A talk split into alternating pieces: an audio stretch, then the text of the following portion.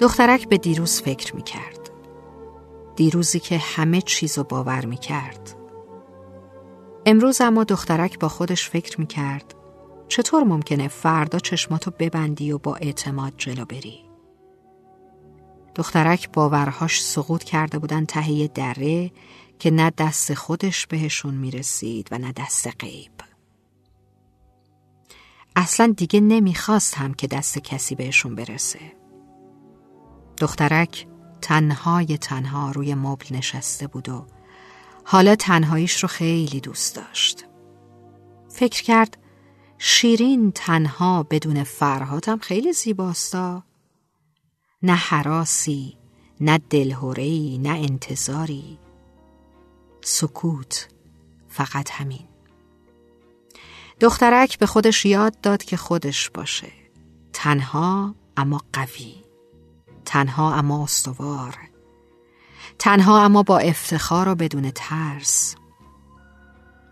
به این فکر کرد که چه اهمیتی دارن اتفاقات روزمره. چه اهمیتی داره چه کسی چطور فکر می‌کنه. همه ما آدم ها تکرار همدیگه ایم. فقط یه فرق بزرگ داره. می‌دونید چیه؟ اینکه بعضی از آدما تکرارهاشون رو فریاد می‌زنند. اما بعضی دیگه اونو پنهان می‌کنند و تو تنهایی خودشون غرق میشن. میترسن. اینکه مثلا آبروم میره وای یعنی مردم چی میگن اصلا چه اهمیتی داره مگه همین مردم باوراتون خورد نکردن بعد تو بودی که دنبال چینی بنزن میگشتی چی شد؟ پیدا شد؟ نشد می‌دونی چرا؟ چون چینی بنزنم از همون مردم بود. فقط باورها رو بی باور بند می‌زد و مردم و گول. خود چینی بنزن باورش رو انداخته بود تهیه دره. چی داری میگی؟ چون خوب می‌دونست که باور شکسته رو نمیشه بند زد. دخترک از این همه دروغ دلش به درد اومده بود. مردم شده بودن قصه دراز زندگی آدما قافل از اینکه آدما خودشون از همون مردم بودن. دخترک همونطور که توی تنهایی خودش نشسته بود و به صدای چینی بندزن کوچه گوش می‌کرد که داد می‌زد. فرهاد چینی بندزن اومده. باور خورد شده بندی هزار.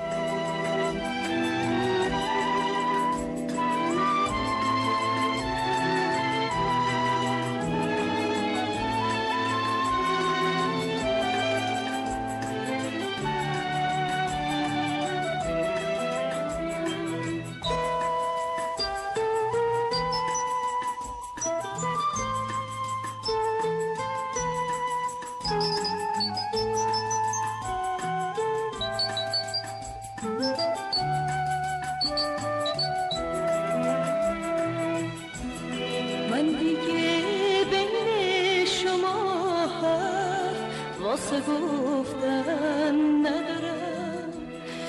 دیگه تو جاده غم پا واسه رفتن ندارم. واسه قصه غم گوش شنفتن ندارم. من توی بستر سر قصه خفتن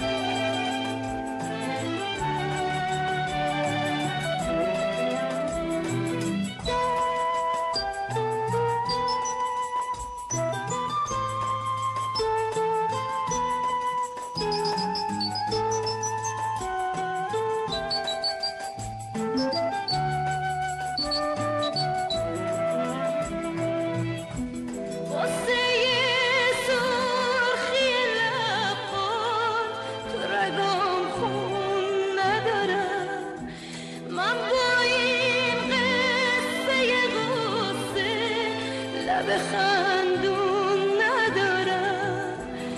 من دیگه بین شما هست واسه گفتن ندارم. دیگه تو جا